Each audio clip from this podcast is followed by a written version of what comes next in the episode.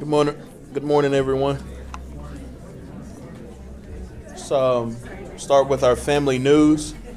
Don't forget to pick up your uh, Yes Christmas bag and shopping list today in the lobby. Fill your bags. Uh, the filled bags needed need to be returned at the OC stage in the sanctuary on November the 20th. It's next Sunday. Discovery Lab is today, immediately following second service. For those who are interested in learning more about Otter Creek, childcare is available. Please register online. And our prayer concerns for this week are uh, Keith Thompson, the passing of his father, uh, James Thompson on uh, November the 4th, Kingford Clayton uh, has an inf- uh, his infection is better, and uh, surgery will be scheduled soon to remove a cyst. Prayers for continued healing and are appreciated. Also, um, continue to pray for Sister Deborah Butler and um, Brother Preston Ship is not with us this morning their oldest daughter is sick. So continue to pray for the, all of them. And uh, praise for new baby. Sadie Welch Jerkins was born November the 6th to uh, Stephen and Amanda. She was seven pounds and five ounces. Any other prayer concerns? Yes, sir.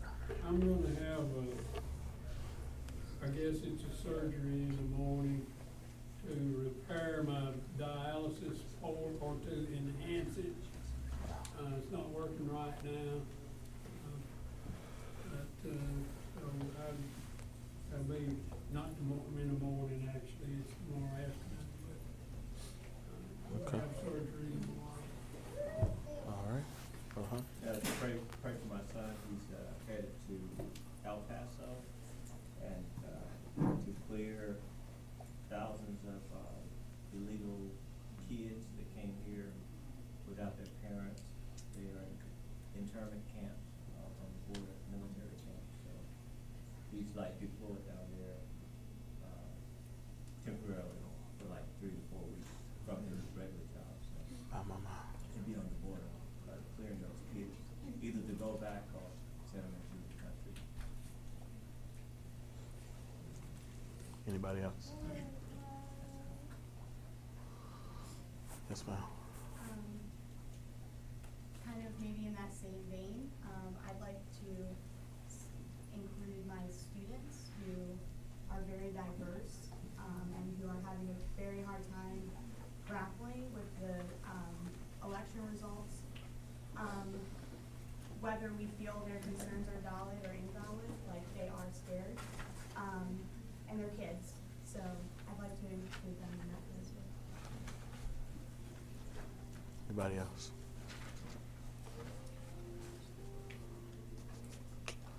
All right, can everybody do me a favor this morning? This morning, as we pray, let's stand and join hands.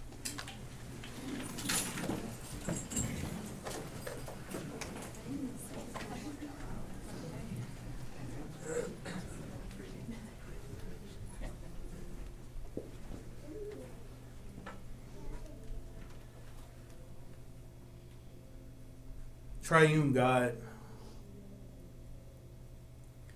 we come to you this morning asking you to be with each and every person in this room.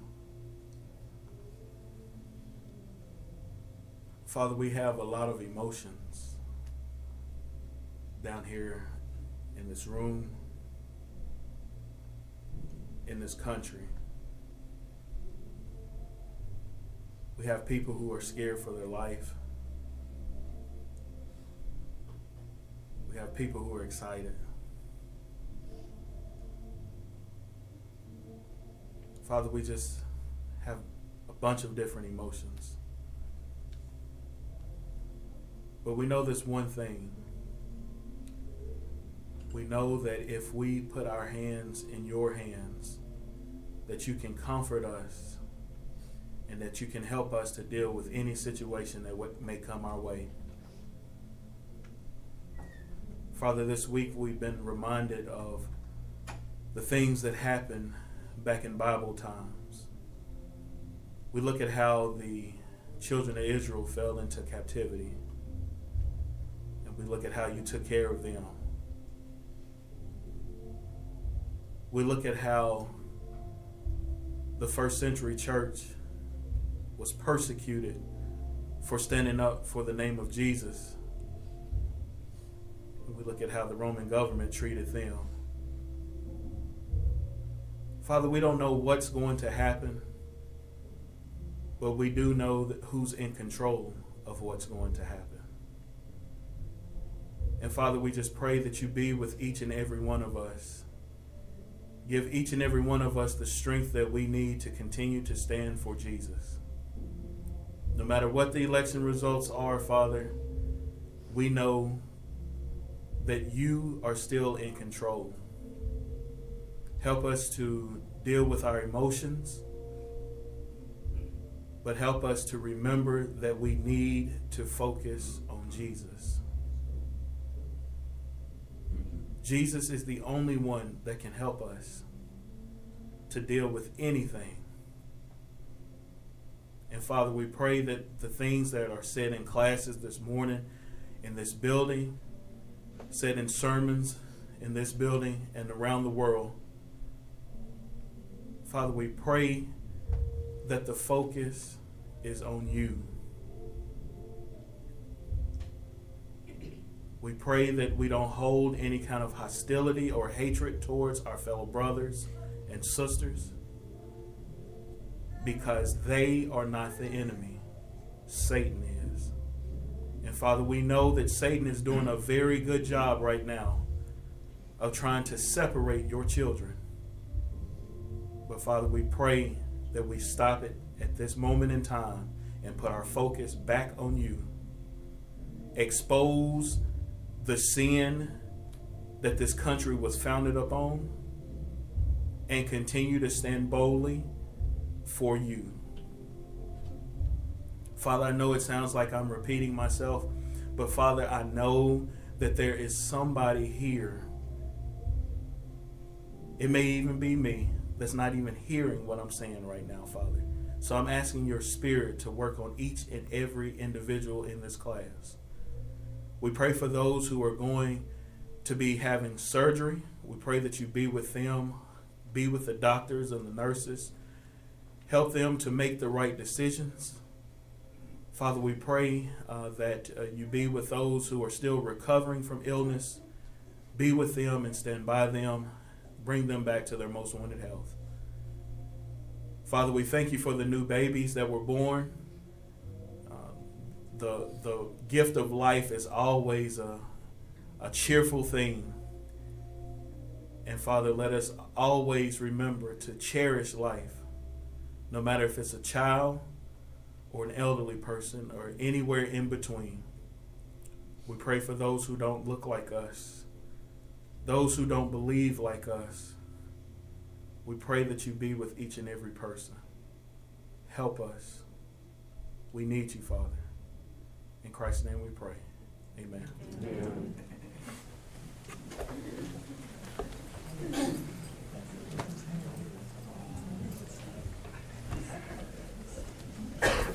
Lots of seats down front.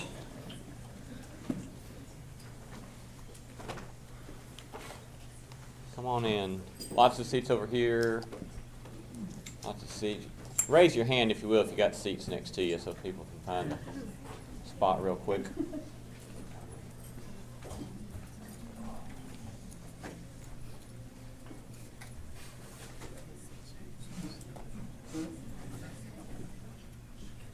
And now let's stand back up again. Praise God from whom all blessings flow. Praise Him,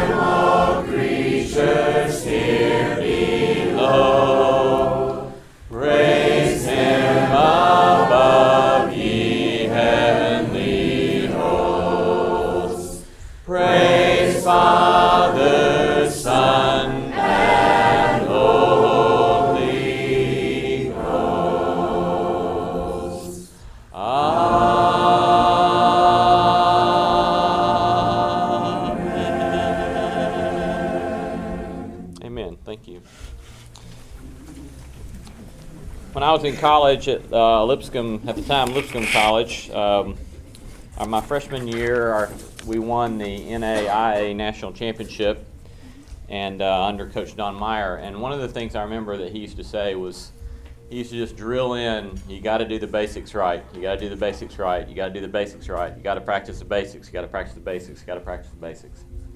And it seems to me just a little bit I've, I've read about great coaches is that that's one of the things that's common is that they always focus on you got to get the basics, you got to get the simple things, and you got to keep practicing them and do them over and over and over again so that they become second nature and so you're not having to think about it. Leo Tolstoy one time said that uh, once we began to catch a vision of the proclamation of Jesus and what Jesus meant by the kingdom of heaven, the only thing that remains for us is to keep saying the same thing over and over and over and over and over again. Related to that, uh, I think a lot of times we overlook the meaning originally of the word church. Um, you know, the preachers used to use the, uh, the etymological breaking up of the word and say kaleo is the Greek verb for call, and ek is the Greek preposition for out, so the church are, are the called out. Um, but, but actually, and, and, there, there was some, you know, they would tell some story about the Greek people being called out to gather together. But it's the, it's the meaning of being called out that was often overlooked, and that is the assembly were a people who came together to try to discern how they were going to do life together. That is, church is a community that's not, the, the primary or earlier connotation of the word church is not that it's a religious gathering, but that it is a gathering of people who try to discern how to do life together. It was explicitly a political term of how do we as a community figure out how we're going to do life together under the claim that Jesus is Lord. How are we going to be in the world as a people who claim that Jesus is Lord? And so I think one of the things that's so important as we try to come together is that we keep trying to think of how do we help each other and how do we discern together what it means to be the people of God in the world. What I want to do this morning is, I want to lay out um, three or four kind of the- quick theological observations, and then we're going to try to do some talking in the time we have together. And I'm going to commit that we're going to quit regardless of who's talking. I'm going to interrupt at, at uh, 1047, and we'll be done. Uh, a good reminder, I think, is that uh, Jesus, in his temptation account in Luke 4, was tempted by, by three things. Um, one was to be uh, what we might call a welfare king feed everybody. If you feed everybody, you'll be king. We see this happens in John 6. He feeds everybody and they try to make him king. And Jesus' reply to that is, Man shall not live by bread alone, but by every word that proceeds from the mouth of God. That the, the, that the ministry of Jesus would most definitely be concerned with bread but it would be holistic and would never be reduced to one thing. Um, second thing we see him being tempted with is uh, imperial power.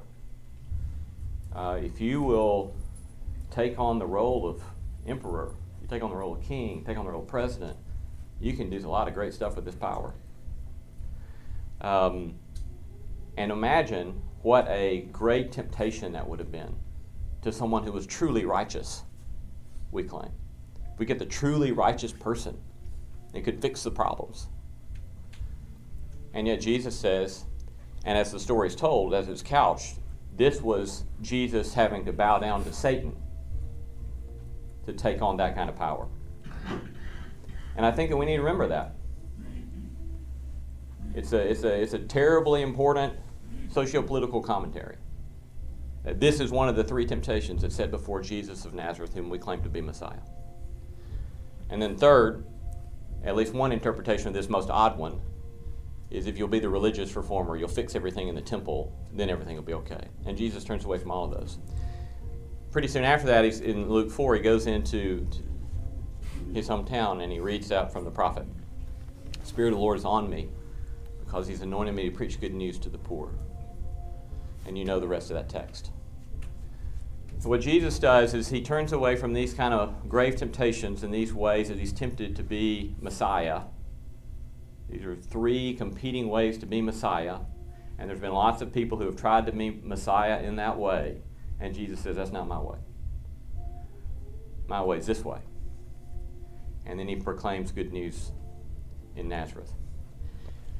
So, the, um, I think holding this before us, is always going to be a corrective, always an important corrective for, for me in keeping me from reducing it to any one thing. Next thing I would like to note is that related to this, uh, Jesus and the Apostle Paul both would oftentimes speak in terms of agrarian metaphors. And they didn't use language of top down change, they used language of kind of bottom up work. Now, I, I want to be quick to say that, that I, I do not think that that means that the church has nothing to say about social policy. But I'll also quickly say that I don't know enough about social policy to say a whole lot about it as far as utilitarian implications of some social policies. Because um, if you look, for example, for those of you who, who were with us last week watching this documentary, you see that um, one of the one of the things that Bill Clinton apologized for in the last year was the way his own social policies with regard to the penal justice system had had a horrible impact upon the African American community. And in all of his goodwill to try to do good by the African American community, he, he admitted, I messed up by my social policy. And so the people who really study the stuff can't always see what's going to happen. It, it, it teaches me to be careful about me thinking I can always know what's going to happen when I'm not schooled in that stuff. Um, but what Jesus and Paul will oftentimes talk about is they'll use things like sowing and watering seed. Right? So we take the seed of the kingdom of God and we sow it. Or other people will come along and water it. Or some people even earlier have to till the ground. And then for Paul, it's but God gives the increase. Some sow, some water, some till the soil, but God will give the increase. The next thing I want to note is, um, and we've noted this before several times, is that um, one of the, and this goes, this is not just a Christian observation. Go back to Aristotle, and he says that there's four great cardinal virtues courage, prudence, temperance, and justice. Aquinas picks this up, one of the great doctors of the church in the medieval era. He picks up those same four, four courage, prudence, temperance, and justice, and adds the theological virtues of faith, hope, and love. And he says these are key to what it means to be a Christian in the world. Well, let's think about the courage one just a second. Um, I realized some years ago in teaching ethics classes, um, and one day I was just like, this, me teaching ethics classes means, doesn't mean squat. Unless my students have some kind of courage. And that's why, you know, Aristotle would call it one of the four cardinal ones, right? Because courage means taking the risk to do what we think is right and good in a given context, knowing it costs us something, knowing it costs us some sort of pain. That courage is, a, is this willingness to look at the, the painful consequences of doing something we believe to be right and good and doing it anyway, right? And for me, uh, as someone raised with being conflict averse, me being schooled in the virtues of niceness as opposed to the virtues of being kind and truthful, uh, learning to practice social courage has been a great challenge for me. And I've had to push myself and to learn to practice courage. And I have to keep continuing to push myself to speak up when I think something needs to be said, and I know it's going to be painful and difficult to say what I think needs to be said. I'm sure some of you have heard me tell this story. Forgive me if you've heard me tell the story, but um, for, for some years, in one, one class in particular I had, I would, uh, I would set up my students for these things we called intentional conversations. And so what I would do is because I wanted them to have training in ethics classes and practicing courage. And so the first thing I'd have them do, the easy one would be that you've read this book, now go find somebody at a coffee shop, sit down with them, and say, Can I tell you about a book? And if they say no, then go find somebody else and say, Hey, can I talk to you about this book? Find somebody who will say yes. Then sit down with them, keep it short, talk seven minutes, tell them what the book says, and then say, What do you think about that? See what the person says, say thank you, can I buy you a cup of coffee? Then go on your way. We build them up in more difficult conversations. The mother of them all is uh, at near the end of the semester, where I tell them, come to class next time and give me a list of the three people you find most intimidating on campus that you think will disagree with you about this given topic we're working on. So they come to class that day, they have their list. I said, Tell me, you know, tell me, let me see your list. And I say, okay, for next class period, your job is to go to that to the top one on your list and go tell them what you think about this. Let them say what they think, and then you say you're wrong and walk away. and I just I, I love that exercise. But of course, but, but of course, for many of them, the first one terrified them. So you can't imagine how much it terrified some of them on the last one. Well, I was, I was in my, you know, and so the smart Alec teacher uh, was in the Y the next week uh, when they were in the middle of doing this very exercise, and I was in the locker room, and um, I'd just come out of the shower. I didn't take my bath towel that day, so I had the little hand towel. and Steve shaking his head, trying to get this out, vision out of his head. Standing there with a hand towel, Steve, and um, and the uh, there's very big signs in the locker room in the Y that say no cell phone use is permitted in the locker room, right? And so there was this guy standing next to me at my locker on his cell phone. And I thought, dude. But I, I didn't say that. I'm thinking, dude. And, um, and then I think about my students and what I've required of them. And then I look at the guy, and the guy is very buff and, and um, very angry on the phone and um, agitated and cursing. And I'm very wet and naked and not so buff. and I think about my students. And so I can't get off the hook. And so I say, Man, excuse me. He says, What? I said, No cell phone use is permitted in the locker room. And he says, I gotta go, damn it. And he threw his phone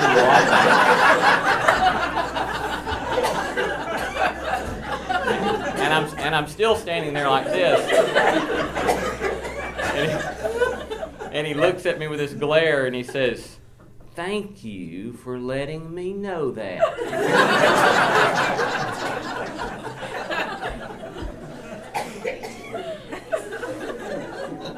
um, I, Christian life, like everything worthwhile, requires practice. Um, because Christian life is, um, is growing and transforming, just like Josh was talking about in the sermon this morning, just like marriage requires lots of hard work and sticking with it. That's what Christian life requires. And it requires pushing us in places that we need to push ourselves. And practicing courage and learning how to speak. I was mindful this week of uh, the, the uh, line from Martin Luther King Jr. from Letter from Birmingham Jail, where he says, I must confess that over the past few years I have been gravely disappointed with the white moderate.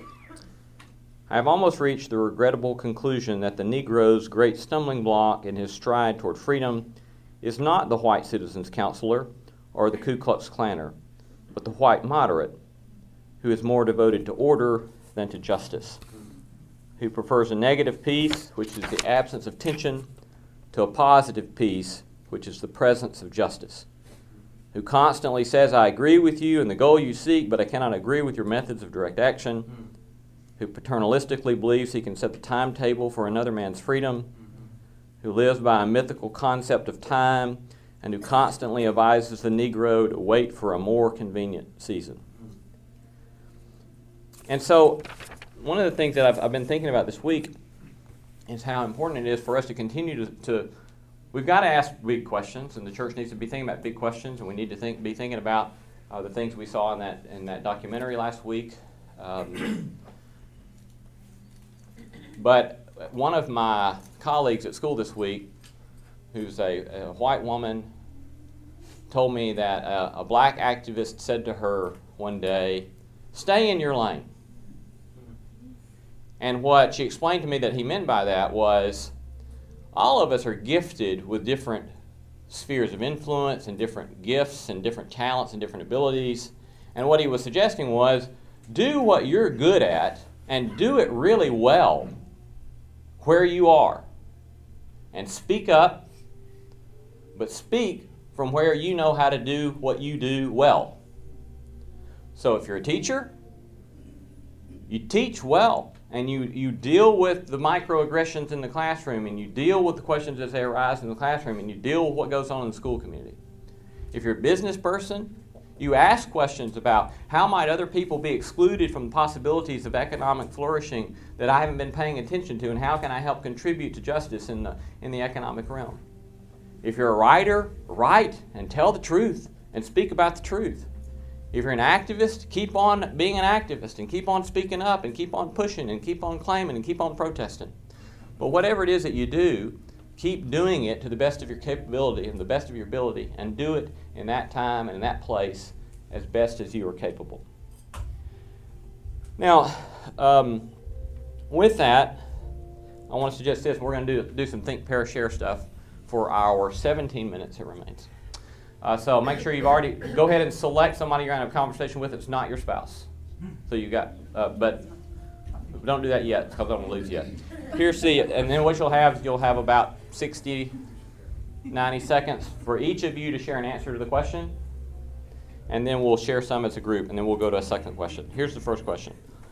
Um, the uh, the notion of microaggressions is the notion that a lot of times what happens in our communities is that uh, structures of oppression or structures of injustice get perpetuated by very small, slight things that are said. It might be assumptions that are said, it might be vocabulary that's used, it might be offhand comments that are made. And so, what I want to ask you to, do, to share with your, your uh, conversation partner is um, wh- what try to identify some sort of micro, so-called microaggression that you've observed, that you've seen, um, or the, a tale that you've heard recently. Uh, and so just share that with each other. Everybody clear on the question?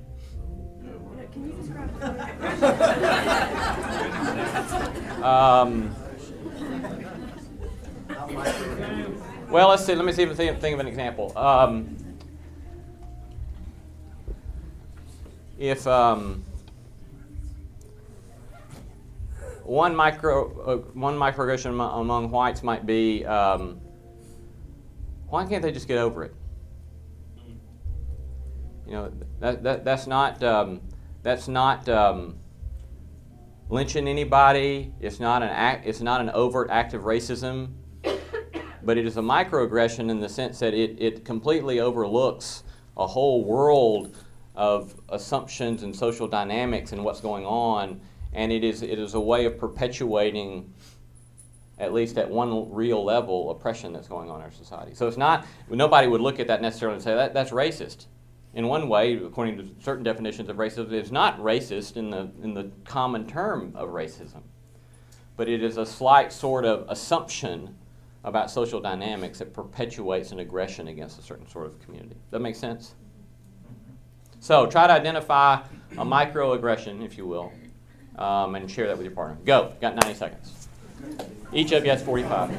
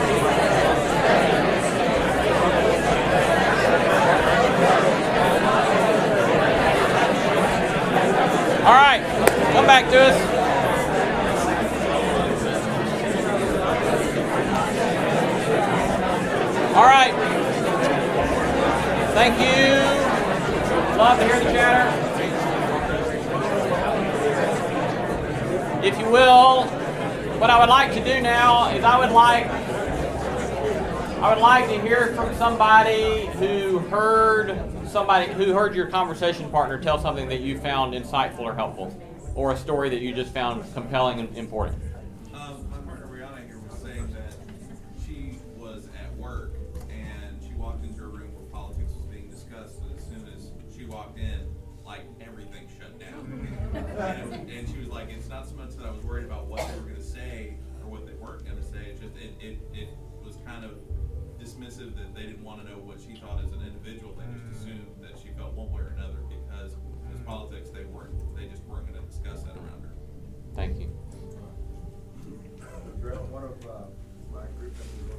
bit louder, will it? Was sharing a story about in her large law firm, she had to intervene with a partner who was doing a lot of mentoring, and he had given some suggestions to a young African-American associate that in reality he would have never given to uh, a white associate. It was more on like appearance and things.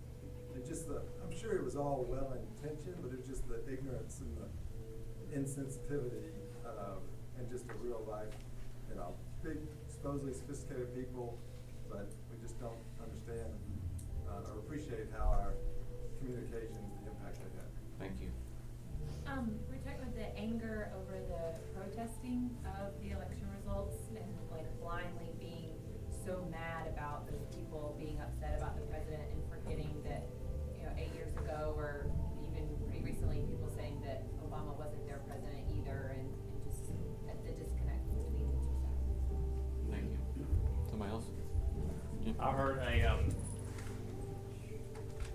an aggression um, about uh, a male boss jokingly telling a female coworker to get his coffee, and when she said that's not my job, he played it off as a joke, and we talked about the fact that that's thinking about implicit bias. Probably he wouldn't have made that same joke to a male counterpart that he was willing to make to a female counterpart. Yeah. Thanks. So I hand over here, I think. I could go if you want me to. Sure. We uh, talked about two things: one politics and one race. Um, politics was is how come everybody that voted for Trump, the the idea is that they're all rural communities or like redneck people, and uh, that might be a stereotype. And uh, uh, and we also talked about uh, which is the opposite end of your statement, which is for me and the kids that I work with, is how come a lot of times they'll say, "How come this country won't allow me to have time to be to learn how to be black?" Yeah, and I, th- I think that um, one one note on that is that, um, and we haven't. I don't think we've raised that point in here. I think it's related to what you're just saying. Um, but a lot of times for whites, it's, it's assumed that the peak of accomplishment as a white person is to be colorblind. Um, but what a lot of a lot of uh, conversation about that is done here of late is to say that color blindness does not help the conversation. Because what color blindness does is it, it acts as if uh, certain norms can simply be achieved by ignoring race. And in fact, what ignoring race does is allow some of those power dynamics and assumptions about what is normal to um, continue to dominate in implicit or sometimes explicit ways.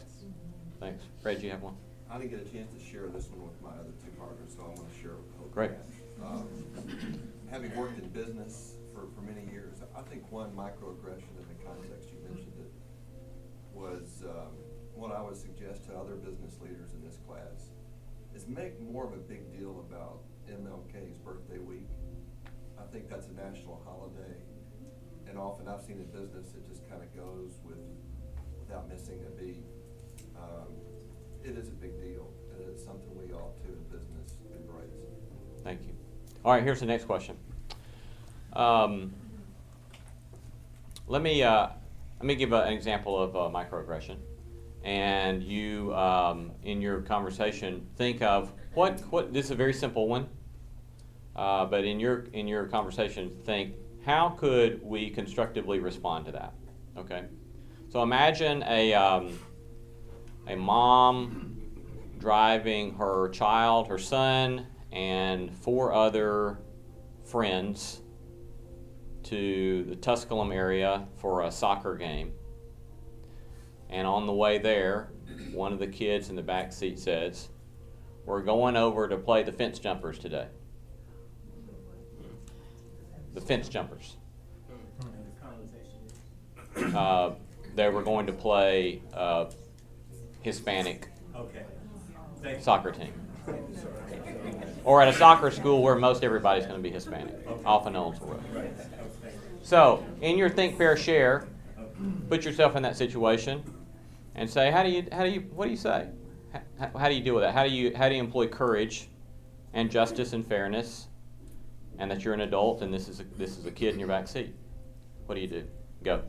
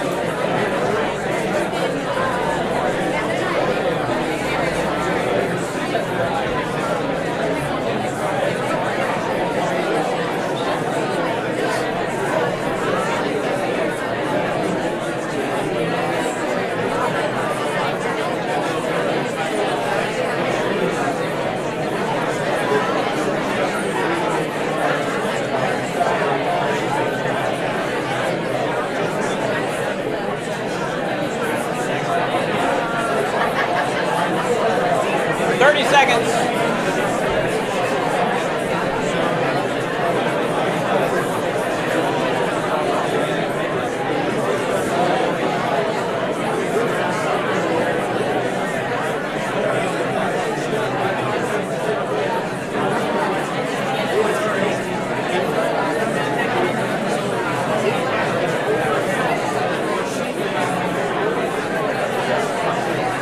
All right.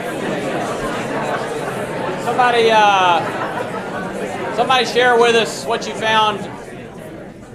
Share with something that, that your conversation partner said that you find to be a helpful possibility. We, we have said that maybe the most disarming way to address something like that is to ask the person what they mean by it. Like feign ignorance, even if you know. Um, to me, I think I think a big a big reason that people don't listen to each other is because we automatic we have this fundamentalist notion that we understand everything and we're right and the other person's wrong. So even in that situation where we all might agree that is inappropriate language, if you ask the person the question and they have to say out loud what they mean by that, mm-hmm. then there's the possibility for them to recognize hmm. this is maybe not an inappropriate or not an appropriate thing to say That's- or yeah, that's great. way to think. Good, thanks. I think it also depends on the age of the children. If you're dealing with third graders, it's going to be a very different response than if you're dealing with high schoolers. Yeah. So, so that's kind of what we said too. Is asking the question is really the first place to go, and then from there, um, just being more like, well, you know, even even if even if it's true, even if you are going to visit with a group of people where the majority of them are illegals, one thing that Jim said was, you know, recognizing that there's still individuals who are loved by God and being like, you know, you can't just apply that base and reduce them to to something that is just so negative. You know, trying to trying to play into it that God still loves these people regardless of whatever label we stick on them. Thank you. Kim? Well, if I'm driving the car, I will channel my mother and say, well, you're not playing the game. But then also I'm thinking, that- I'm just gonna be honest, because the majority of people in here are white, so as saying this as a black woman, the, the offspring I have in the car is also some form of a black person as well, so. Just to kind of remind this fake child, like, you, your worldview is so narrow, you know, so, you know, just like how you were brought up or whatever, like, we were kind of having that discussion with the, the first thing.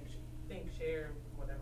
Um, but just how, like, how our, how we have been grown up, it's like, our parents have protected us and we don't have to ne- necessarily really try, cause it's, it's normal that I'm sitting next to Betsy, it's normal that I'm sitting next to her, so it's, um, so our worldview is a little sheltered, so just to kind of go over that, and yeah, definitely ask the question, where did you, like, why would you even say that, but I would really take a, we would like break in that car and be like, okay, we're not going to the game, cause we are gonna just talk about this, and just the fact that like, you are, like, can't just go over there and just say those things to somebody who, because you're brown skin also, you know, just like Mhm. having that discussion, so I think that would. Great. Thank you. I think, and this doesn't apply broadly, but more specifically to the situation, we said ask the question first, but then also ask whoever is in the car, assuming this time that they're white instead of black, saying, or, or any race, saying, you know, how do you feel being able to grow up in such a great country? Or, you know, why wouldn't you want other people to have that also? Why, why would you think they would want to come here and Yeah. live here? Very good. Well, we got to stop. I'm sorry. I promised. Um, so the last 20 seconds is that um, I ask you this week to look for opportunities to exercise courage and to um, pay attention, to listen to people with whom you may strongly disagree. Um, I love the I love the suggestion of asking questions. Um, what do you mean by that? Listen, exercise courage, and engage that space and see what might come out of it. Amen. Amen. Have a good week.